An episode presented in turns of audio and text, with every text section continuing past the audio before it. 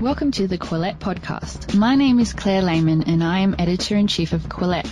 Quillette is where free thought lives. We are an independent grassroots platform for heterodox ideas and fearless commentary. Our podcast is a team effort and is jointly hosted by myself, Associate Editor Toby Young, and Canadian Editor Jonathan Kay. You can support our podcast by visiting patreon.com forward slash Quillette and becoming a monthly patron. By becoming a monthly patron, you'll also receive our weekly newsletter. Welcome to the Quillette Podcast. I'm Jonathan Kay. Wall Street Journal contributor Abigail Shrier doesn't describe herself as an activist on gender issues, but with her new book, Irreversible Damage The Transgender Craze Seducing Our Daughters, she's become one of the most well known voices for moderation on the subject of gender transition. It was her recent appearance on the Joe Rogan podcast, in fact, that caused some staff within that company to demand editorial oversight over Spotify content. And a few angry activists on Twitter even briefly managed to get Shrier's book thrown off the website of the large American retailer Target on the heavily contested claim that the book is transphobic. Yet, for all the controversy the book has generated, Shrier's thesis doesn't seem particularly radical. Following on academic research into rapid onset gender dysphoria, or ROGD, among adolescent girls, the author urges that doctors and gender clinics take a cautious approach to medically transitioning young female patients who seek out puberty blocking drugs and surgeries.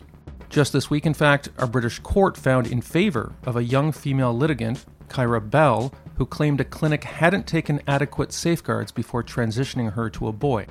Last week, I spoke with Abigail Shrier about her book and the oversized reaction it's generated.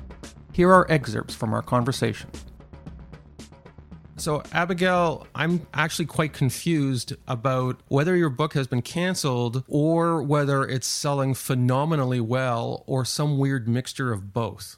Let me just say the book was always selling well. It sold well. People liked the book and they recommended it to their friends. And the reason I mention that is because sometimes people say, oh, it was just market forces that took it out of Target. That's not true. It was a very, very strong seller.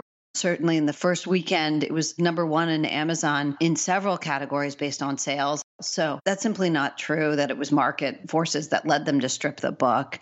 Target stripped the book and there was backlash because the book has a lot of grassroots support. Parents really like it. They're so desperate to get the message out of what happened to their daughters. And frankly, they don't have a lot of places that are willing to talk about it. They don't have a lot of voices to represent their experience or to tell their story. So one of the parents showed me that Target had pulled the book in response to, I think, two Twitter users who called it transphobic. That's all it took. And Target stripped it from the online store. If I remember, they stripped it for what, like a day? How long was it actually off the store? Maybe a whole day, maybe less. But then they put it back up. Yeah. And we're going to talk more about the substance of the book in a bit. But I was just fascinated by what happened because Target is a huge multi billion dollar retail chain. And then you look under the hood at how these decisions are made. As you said, it was like a couple of tweets. And I'm trying to imagine what happened. Like someone on the social media team sent a message saying, oh, this book apparently is bad. Let's take it off. But then thousands of people said, no, no, it's a good book. And then they were like, okay, we'll put it back on. Is that how decisions about books are made by major companies? It's a good question. It seems like it. I mean, there was no explanation given. Usually they say, oh, this is a violation of our terms of service as shown here. But there was nothing like that in this. It was just, oh, this upset you, it's gone. I don't know if you have a way of seeing this in real time, but I got the sense that throughout this little contretemps, there was a huge upsurge of interest in your book. I mean, I guess for some people it was like the Barbra Streisand effect. Don't talk about Abigail Shrier's book. But all through my social media feeds, everybody was talking about it. Did you see an uptick in sales during that period? Yes, of course. I mean, there was because most Americans really don't like book banning still. They're not okay with it across the political aisle. And they were extremely uncomfortable about being told what they are allowed to talk about and what information they're allowed to get. You know, I've had this experience many times from Spotify to other experiences. But when Men's Health ran this article attacking me for being transphobic, it made tons of people go and watch the video and complain because Men's Health wrote an article and basically said, don't look at this episode episode. And people wrote in to basically say, don't tell us what not to look at. Men's Health. What are they doing telling people not to read a book for parents who are concerned about their children? Like, it's just really weird. There are certain sources you expect. Pink News in the UK. But did it surprise you? Like Target, you know, this middle of the road retailer, Men's Health, which just usually runs vacuous articles about the 10 minute workout that'll change your body. Is there any rhyme or reason to these outlets that are coming after you? To be honest, it's just sort of been nonstop. When I really started, I wrote a proposal. It was a good proposal. And I got a call right away within the first hour. My agent submitted it from a top publisher who really liked the book. He told me he had heard about this phenomenon, he knew it was going on, and he said he could tell that I was going to give it very fair treatment. And he really wanted to do it. And I mean, this was huge for me. I was a first time author and I was so excited. And we didn't hear from him. And two days later, he called my agent and said, said, Sorry, my staff threatened to walk out if I took this book. Sometimes you hear about these so called staff revolts, and it turns out it's like one guy, and then he sends around a letter which everyone feels compelled to sign social media allows anyone to leverage their fury and your shame. So, one person's fury on social media, if they're willing to post enough, a lot of people can see it. I mean, it gets amplified. And I think we are all held hostage to this terror of being exposed or ridiculed or shamed online. Do you think you've been targeted because you're saying things that are fringe or because you're saying things that just for a lot of people are common sense? I think I'm getting targeted because if anybody hears my message, it's so obviously a common sense one that the whole apparatus that pushes, you know, quick and frankly dangerous transition for young people will fall apart. How would you summarize the message in a couple of sentences? My book points out that there's been a sudden and dramatic upsurge in teenage girls deciding they were transgender, pushing for hormones and surgeries, and easily obtaining them, often as minors without their parents' permission in many cases, and it's not doing them any good. We know this from certain objective measures. The young women who are dropping out of school have several mental health problems and don't have a steady job, or they're not building relationships. So they're not faring very well. And my book examines what went on, what happened, and why. And it just expresses skepticism that all this sudden trans identification with their friends is doing them any good. Has gender for some girls become a language for expressing more generalized anxiety?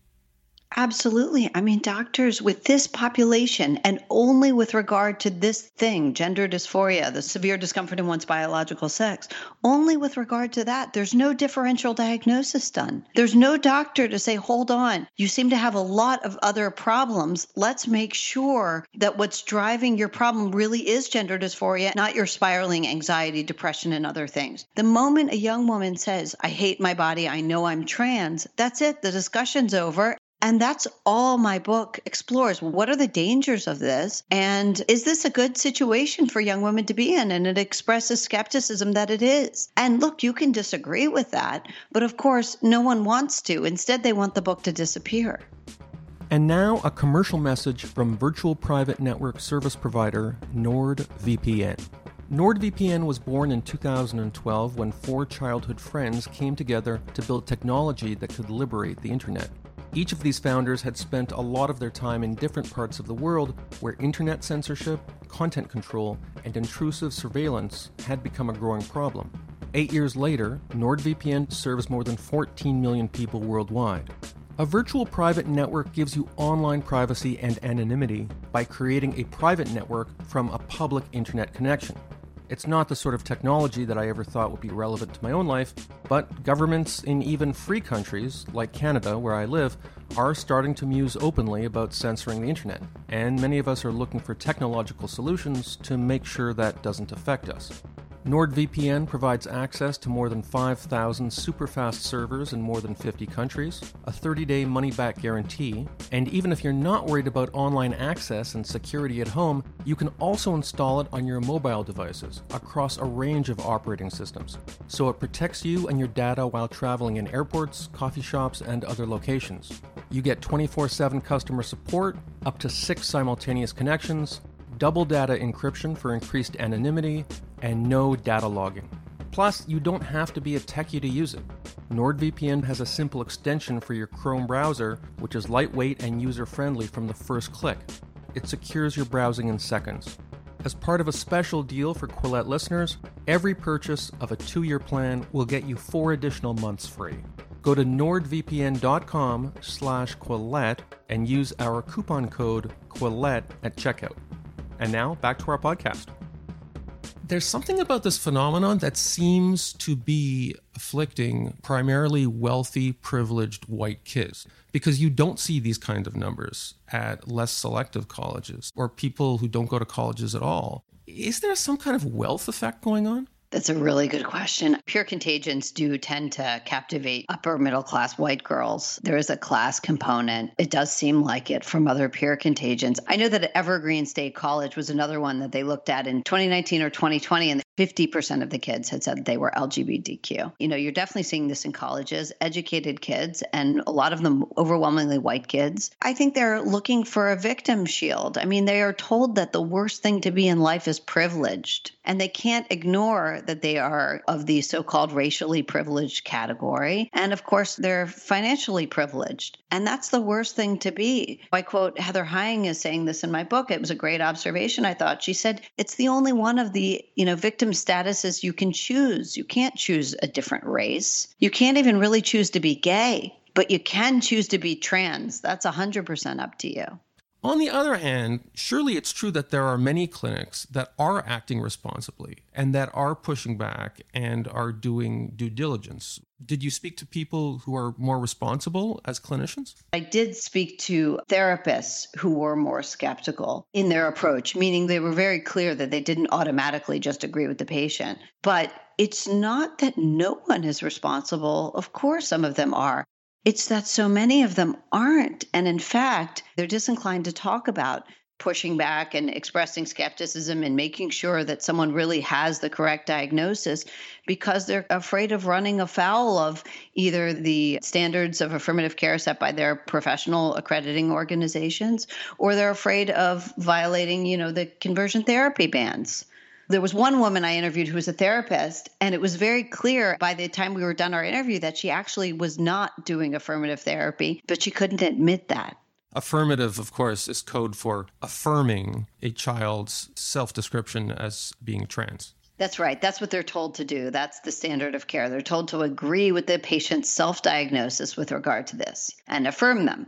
And of course, the problem with that is patients don't always know what's wrong with them. That's why we go to doctors, right? That's why we go to therapists for help. And very often we have misdiagnosed ourselves. You know, do I believe gender dysphoria exists? Of course. Do I think that people are helped by medical transition? Yes, I do. I've talked to them. The question is not whether anyone could be helped by this. The question for me was why weren't we subjecting this self diagnosis to the same evaluation, you know, and same process we would subject any other condition you came to your therapist or doctor with. Instead, it was a celebration zone, and these people were looking for help. And the celebration stuff I found really off putting because even if you're providing effective therapy, and by the way, for a lot of kids, it ends up that transition is effective therapy. And I've had trans adults on this podcast who said that it really did help them in life. But still, the celebratory, almost party atmosphere around it seems to lean heavily on things like I am jazz. I think it's more to do with activism. We have doctors who are behaving as activists. Very often in response to my book, you see on Twitter these people coming out saying we need to effectively, you know, get more gender clinics and more expedient hormones and surgery and processes. And you just wonder why on earth they're rooting for a rigmarole of medication that will leave someone a permanent patient that has massive side effects that are really quite dangerous it's not that you should never apply these medications. It's just that why on earth would you be celebrating and rooting for them? I mean, you want to be able to say someone ideally, you know what? You don't need the medication. I mean, in most other contexts, that's a good outcome. In my interviews, I've spoken to people who say that it's actually sometimes not the child who's demanding these aggressive treatments. Often, oddly, it's the parents who become very deeply vested in the trans narrative because if you have a kid, and I can't imagine how difficult it would be, if you have a kid who has OCD, who has depression, maybe who has some kind of autism, they're on the spectrum somewhere, they have all these issues, and you've got somebody saying, hey, I have a single solution for all of this. That is really seductive. Uh, have you encountered situations in your research where it was the parents who are the biggest cheerleaders for this? Yes, but I will say this. It depends on the age of the child. So I really look at the ROGD population, and these are young women who are in their teenage years. They're not really listening to mom anymore. They're much more open to social influences of the internet and their friends, because that's what happens when they hit their teenage years, right? They're much more concerned with what their friends think or what their peer group thinks, and much less concerned with what mom has to say. But for the younger kids, I haven't interviewed parents who are aggressively transitioning their kid to satisfy, you know, some sort of Munchausen's by proxy or something like that. I will say that I've interviewed parents who, let's say, were overly aware of the diagnosis and very, very quick to diagnose. They sort of knew all about gender dysphoria from various Hollywood sources, and they immediately leapt to, oh my God, I have a trans kid, and now I know what I'm supposed to do next if you're a parent who was told and you believe in good faith that affirm, affirm, affirm means you're saving your kid's life and by putting this on social media, you might be saving another kid's life. If you're a parent who's new to this issue and people in white lab coats are telling you this, I can see why you do it. And for a lot of people, they're doing it in good faith. And I guess reading your book is an antidote to that. Is that why people have tried to shut down your book? I think so. I mean, I certainly don't say that no one is trans or that no children are or any of this or no children have genuine gender dysphoria or anything like that. All I say is if there's a peer contagion going on and this looks like peer contagion, be aware that there could be peer influence at play and social media influence at play. So don't immediately push for transition, apply some skepticism and see what's really going on because, you know, transition is not easy. And one of the things I do explore in the book are all the risks and dangers of transition. That's not to say that no one benefits from it, but we live in this bizarre society where if you take an aspirin, you are told about every risk, no matter how remote. But when it comes to this one series of hormones, no one talks about the risks. And that's a really strange and frankly dangerous place to be. And now a message from Blinkist, the app that distills the essence from over 4,000 best selling nonfiction books and brings them to you in 15 minute text and audio explainers. As part of my job at Quillette, I need to be conversant about what books my readers and listeners are talking about in part because a lot of the authors of those books end up on this podcast. But life is busy. Blinkist lets me dive into a topic quickly and find out how to deploy my reading time best. Blinkist also has teamed up with popular podcast creators to blink those podcasts for you too. And yes, the company uses the word blink as a verb like that. It's a thing. By blinking a podcast, you can get to the heart of an episode quickly, complete with high quality audio you can jump right in on the go during your commute, at the gym, around the house, or even download to listen offline. 15 million people are already using Blinkist to broaden their knowledge in 27 nonfiction categories, including self improvement, personal growth, management, leadership, and mindfulness. And like I've told you before, the length of a typical Blinkist abridgment is just 15 minutes, about the length of time it takes me to walk my dog. Some of my recent favorites include The Mosquito, A Human History of Our Deadliest Predator by Timothy C. Winegard, Becoming by Michelle Obama, and The AI Economy by Roger Bootle. Right now, Blinkist has a special offer just for our audience. Go to Blinkist.com slash Quillette to start your free seven-day trial and get 25% off a Blinkist premium membership. That's Blinkist, B L I N K I S T, Blinkist.com slash Quillette to get 25% off and a seven day free trial. Blinkist.com slash Quillette. And now back to our podcast. You wrote about how it's not even like you're this lifelong activist when it comes to gender and that you're going to move on and write about other stuff. Does the huge backlash that you've received ironically make you maybe more likely to return to this subject because it suggests that you've actually hit on something that needs writing about? No, I'm really not an activist of any kind. I mean, I do like to look at things that I think are obviously true that nobody wants to talk about, which for me, I take to be really the job of journalists. You know, I always am interested in things that people assume to be one way, but actually may reveal themselves to be something else or more complex you know, and I'm very interested in this generation. I think Gen Z is really interesting. They're a very important generation because they're large and they're in a lot of pain. And they're really different from the generations that have come before. They've really grown up online. And of course, you know, we know them from their radical politics. They are the ones leading the riots on our streets. And, you know, in many cases, you had these girls arrested who came from very affluent families and they were cheering on you know, looting of stores. So I find this whole generation very, very interesting. So I, I would like to take another look at them, but I don't think I'll return to this topic. Abigail Shrier is the author of Irreversible Damage The Transgender Craze Seducing Our Daughters. You can read more of her work in the Wall Street Journal, where she is a regular contributor. Thanks so much for being on the podcast. Thank you. If you would like to support Quillette, please consider becoming a patron. Head to our Patreon page. That's patreon.com forward slash Quillette. If you haven't already, follow us on social media. We're on Twitter, Facebook, and Instagram. Do you like what you're hearing? Perhaps you would like to read more about the issues in today's discussion. Head to Quillette.com where you will find more content.